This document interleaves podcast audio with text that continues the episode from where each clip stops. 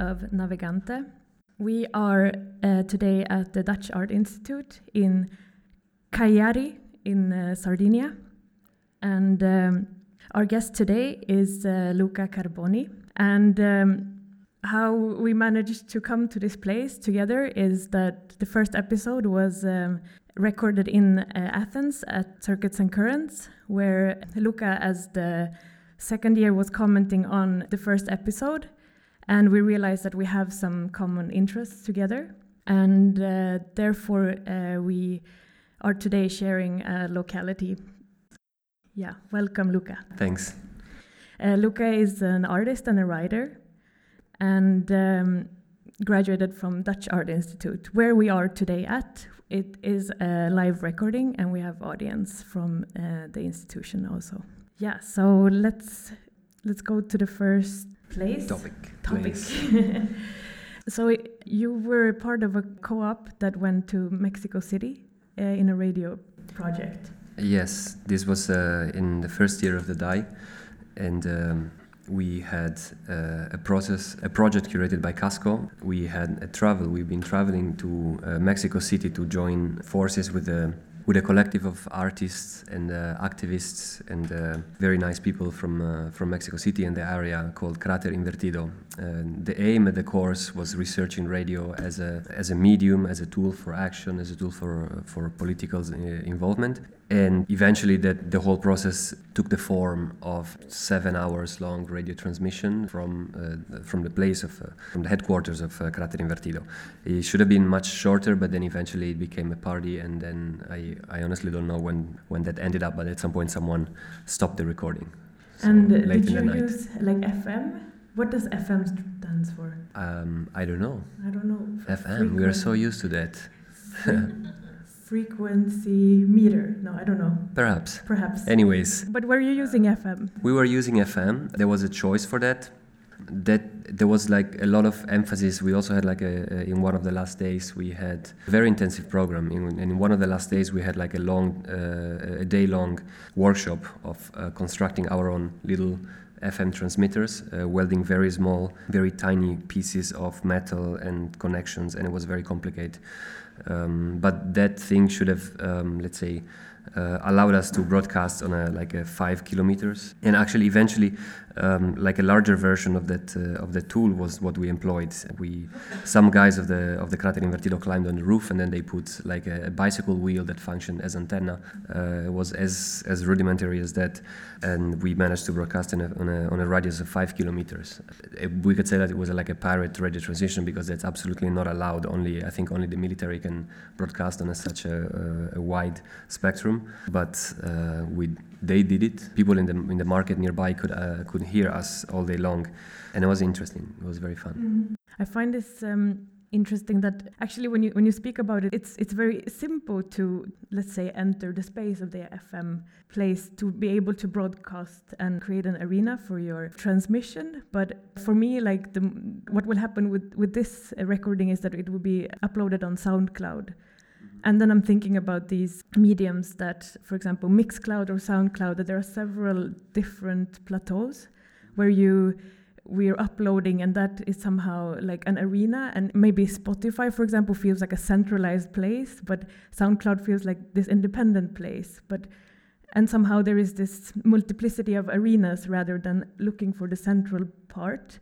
And then when you say that, yeah, we put a bike wheel up, and that was the F M. Like, yeah, I'm wondering wh- what is this thinking?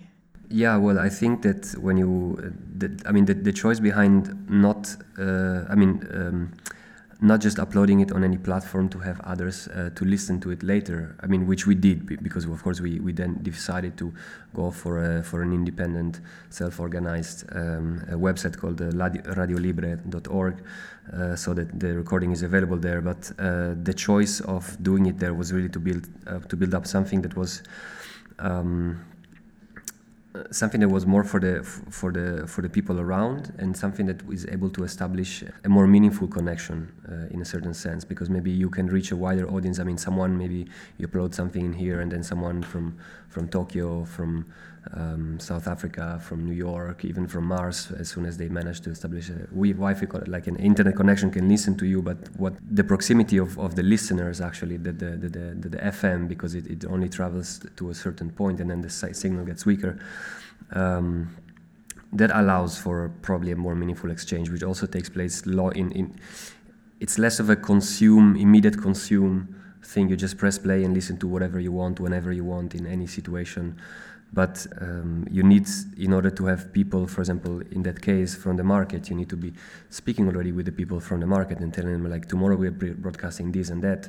Uh, and we, if we going, if we do it every month or every week, then you establish much more of a of a connection that is uh, at least more personal. Then, of course, it happens that the people from the market uh, then complain because most of it was in English and they could not understand it. So you also fall into like an, uh, you know, a, a different. Um, You're sometimes surprised also by, by, by how things happen in a different way than you than you were planning them. Yeah, I'm I'm also thinking about like what what is the radio today? I have a radio in my kitchen. It's a small radio. It has an antenna, and it has like A M, F M, Bluetooth connection, and off. So I can like my my radio is a hybrid radio where I can like put on a podcast and play it in my radio in my kitchen, or I can change. Uh, to my um, favorite non-destructive music to listen to, or um, I- in general, I think like the kitchen is a place for dwelling, for like this kind of coming and going thoughts, like that you, d- while you're doing other things, you listen to something and maybe you catch something or not. Yeah, that's a, I mean, without any thought or intention of romanticizing this medium, which I think is also a, a something, a trap that it's also uh, always there behind the corner, uh, which I, I'd rather avoid. But for sure, um, the fact of not knowing what is coming, or somehow trusting the medium that whatever it comes with, you will adjust to it, or or that will adjust to. I'm probably not, but you most likely will adjust to it. It's something that uh, that I that I really that I really think has a that I really value in a certain sense. Instead of like choosing, okay, I'm going to listen to this or to that. But rather uh, taking that something, you know, letting something that comes when a, when you don't know what is coming mm-hmm. with you, and, and, and that accompanies you throughout the day. I think that's, yeah, uh, yeah in the kitchen perhaps is maybe the, the best place for that, as you yeah. were saying. I'm also thinking that somehow I, right now, like sitting here, I feel like a radio, I, I like I feel like a physical, physical being looking for a frequency within my own being somehow. And then I'm, I'm like my antenna is is reaching out to your antenna, and then we are like trying to find a frequency together, and then we also have audience to relate to us somehow. Somehow things are informing each other, but we don't know exactly how. Or mm-hmm. um, and we just allow that situation to happen, and um, that's also why I I find like this proposal um, intriguing for me. Yeah, there is also like interesting, because we are in, now in this uh, in this complex, uh, in this cultural center. There is also the headquarters of a of a radio uh, from uh, Cagliari that um, was, uh, I think, the first radio uh, in Europe to go live, to broadcast. Uh, sorry, not go live, to go uh, online, so that you could actually download a little file from your comp- uh, from from the internet in nineteen ninety-five, and then you could play stream that from your computer. Um, and now still is going F M, and uh, uh, but also online and so on. And I think that's really an interesting uh, thing to consider, also how how these two uh, uh, processes informed each other somehow, mm-hmm. and, and and it's still happening in this in this very moment. Mm-hmm. Uh, we had a correspondence while uh, we have been in our own localities, where you shared with me that Walter Benjamin was making radio as a mainly as a living in nineteen twenty-seven to nineteen thirty-three in Germany, and um, he made radio shows mainly for children but also for grown-ups. And there is a book called Radio Benjamin, uh, edited by Alicia Rosenthal, and it was published two thousand fourteen. And I'm going to paraphrase a small chapter from the introduction of the book. In the radio play for children written by Benjamin and Sean called The Cold Heart, the character of the radio announcer tries to make the other characters to join him in Voiceland, a spatializing trope for the delocalized zone of broadcast, a frame for the uncertain space and invisible borders of radio transmission. He says to them, "You can come into Voiceland and speak to thousands of children, but I patrol the borders of this country, and there is a condition you must fulfill. This condition," the announcer explained, "is an allegory for one of the material and medial conditions of radio and of other media of audiophonic broadcast more generally. Radio," he insists, "will require letting go of the material trappings of the body. The characters must agree to surrender all finery and le- relinquish all external beauty, an act of disrobing and disembodiment that places an oddly sartorial emphasis on the otherwise generic problem of radio's need to transform the visual into the strictly auditory. In Voiceland, then, nothing is left but the voice, a subtraction with a gain." So yeah, this is something you shared with me. Yeah, it's interesting to hear.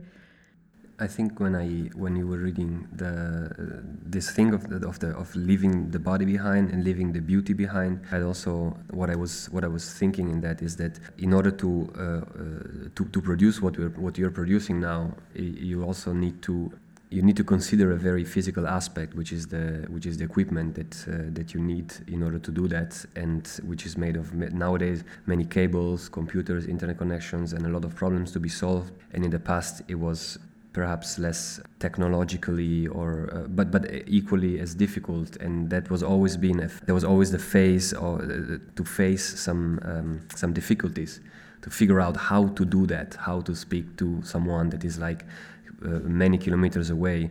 It has begun already in the nineteenth century. So there is perhaps in the technical uh, tools that you need to do some sort of giving up on the on the beautifulness, on the on on the beauty, on the on the ref, refined. But you know, you have to somehow get your hands dirty and figure out also somehow uh, how electricity works, how all this you know equipment functions in a very technical and physical way. Get your hands dirty in a certain sense. Yeah. And and also, like, there's something very practical about it, like, as you say. Which is um, also embodies the, the, all the knowledge, which is not only in, you know, in the mind, but also in the body. And that means also knowing how to adjust all these kind of things. What is your favorite YouTube channel? um, a channel uh, uh, which I watched uh, a lot lately, uh, ContraPoints. Oh, yeah. It's, uh, which I also I also sh- uh, shared something with you.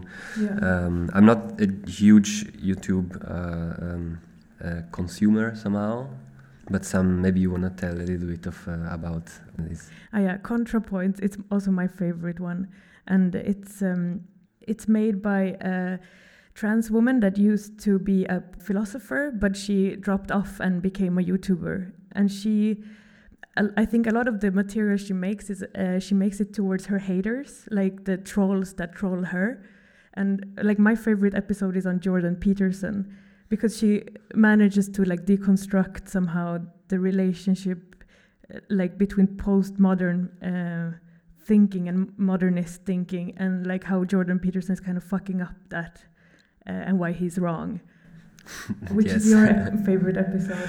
Uh, uh, many. I think the first one that I that I watched was uh, about alpha males. The figure, uh, you know, and she was really uh, taking the piece of uh, one uh, super uh, macho Viking. Um, that's uh, that was really um, absolutely striking the way the way she did that, and um, I think it's it's it's great. It's, it's super interesting example of uh, someone that has a lot of knowledge and sees uh, all the academic academic processes and how that works, and then it, it eventually she's like, no, you know, I'm just gonna go and uh, be a YouTuber, because that actually has m- much greater effect on, I guess, in this in this in this sense, instead yeah. of writing a lot of papers for a restricted audience. Exactly. So yeah. something that is really um, should be taken into account, and, and, and, and she masters that in a very great way. Yeah. So I, we advise to uh, everybody to go on YouTube and check that. Yeah. ContraPoints. ContraPoints. So there is also something about like the immateriality of radio, and we spoke about a bit in the seventies among artists and uh, other mediums. There was a there was a practice of practicing networks or practicing internet, and we also thought about like how uh, value of gold uh, transformed into uh, into a stock market. So like from a literal point, something transformed into something immaterial, but it still has a value. And how like radio also was a big trend at that time, and also many art, like I don't know, the dancers at the Judson Church in the U S were kind of practicing community through kind of being tech, working with technology, but in an analog, physical way. And yeah, this is something you brought up as a comment from when I was doing my first episode. And yeah, this is yeah more a concept, I guess. Yeah, there was uh, I I just had like when when I was listening to what uh, to the first episode episode was uh, developing, I thought about uh, bringing up maybe some uh, sort of similarities between uh, a moment. Uh, of uh, like late seventies of like the sort of switch of uh, of uh, consciousness and and switch to a like neoliberal uh, environment in which and how that also affects ways of sharing, ways of uh, of being together. And uh, I, at some point I I, uh, I realized maybe also in a, in a moment of like, a, like you know like post crisis, or I don't know, that's debatable, but uh, as now I just realized, okay, everybody's doing radio, everybody's doing podcasts, we're doing the one now. Mm-hmm. uh, it's it comes up here and there everywhere, you know, and uh, and then I realized um, maybe there is something in, in, in that moment also that can be linked. I didn't investigate further that, so it's just still a very raw association, but perhaps someone uh, uh, can that's listening can think about that and and develop and that a little further. yes or yes yeah I was I was reading on like Gramsci's prison notebooks in the nineteen twenties, where he r- writes about the relationship between the north of Italy and the south of Italy, and the class relationship, and how uh, th- there is um yeah there is somehow a conflict in between. And also the islands were like part of the southern uh, um how is that relationship today in a neoliberal place, let's say? Mm. That's uh, vast. I don't know if also if I if I have uh, so many tools on, on, on that, but I I think uh, what is of course clearly still relevant today is the is the relationship between that, that, that in the case of Italy that's not been solved yet, between these uh, two uh, extremely different worlds of like more of a Um, uh, industrial north and, and agrarian south. And um, I was um, I was seeing what he claimed was of, of course the necessity of an alliance between these two classes uh, in order to you know to overcome the, the hegemonical grip of the of the bourgeoisie. But uh, um, what I what I was thinking uh, it's like re- after the recent elections in, in Italy in March, if you look at the map of uh, this was just like something that I saw uh, online, and it's also like a, maybe not so articulated, but like if you look at the map of Italy nowadays, it's completely divided between the total north of Rome, who voted uh, en masse for the um,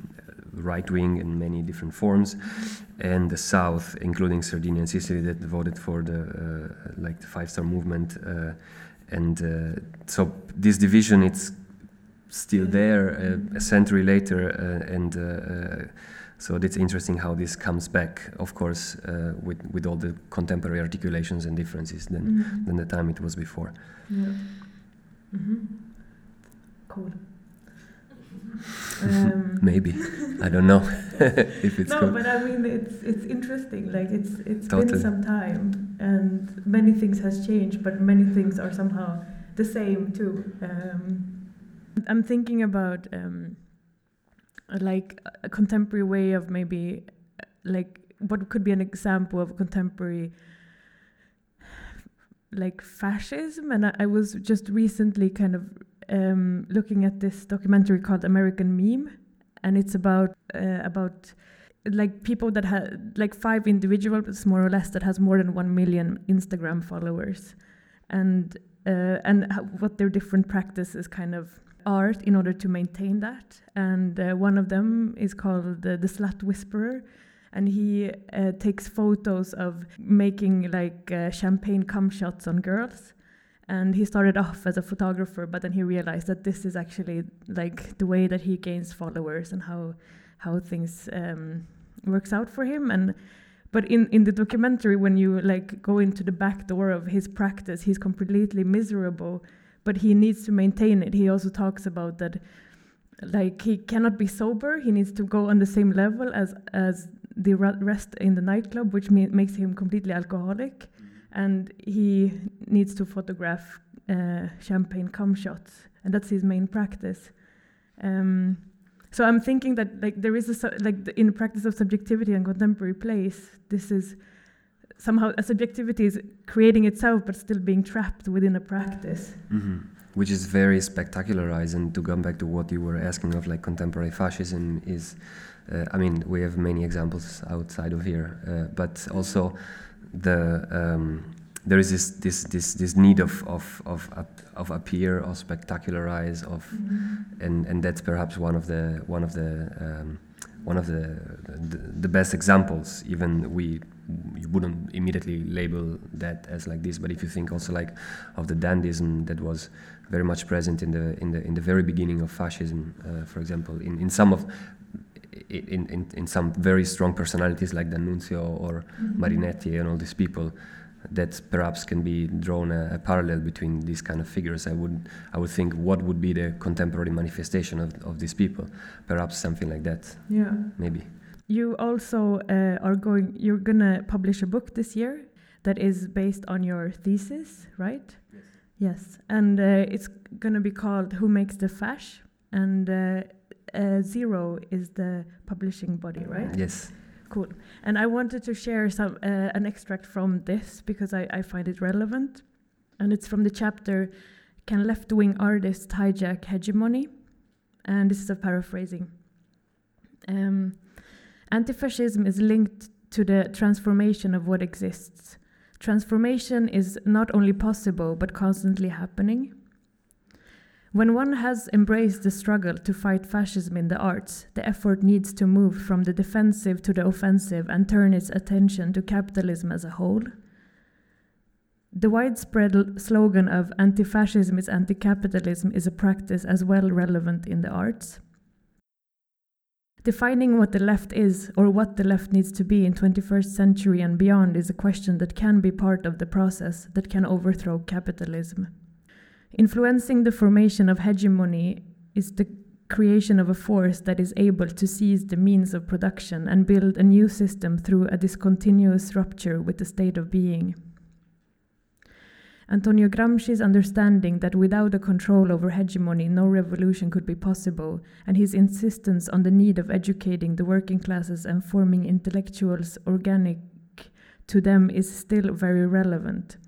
We live in a world in which the revolutionary option has vanished from the political horizon, and politics has lost most of its mobilizing and representational power to cultural representation. Political actors are perceived and play according to schemes that are no longer political but cultural. Yeah, I told you that twenty minutes are short.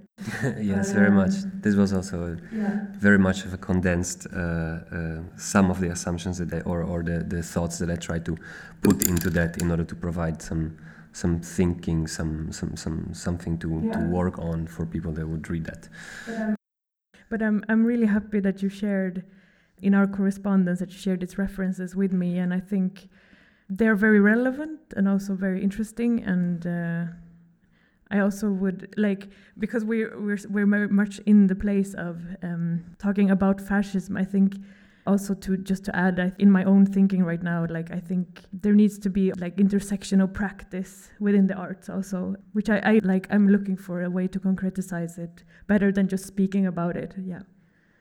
Um, anyway, thank you so much, Luca. Thank I you. I had a really great uh, journey. It was epic. And uh, thank you so much for listening and uh, for joining us. Thanks.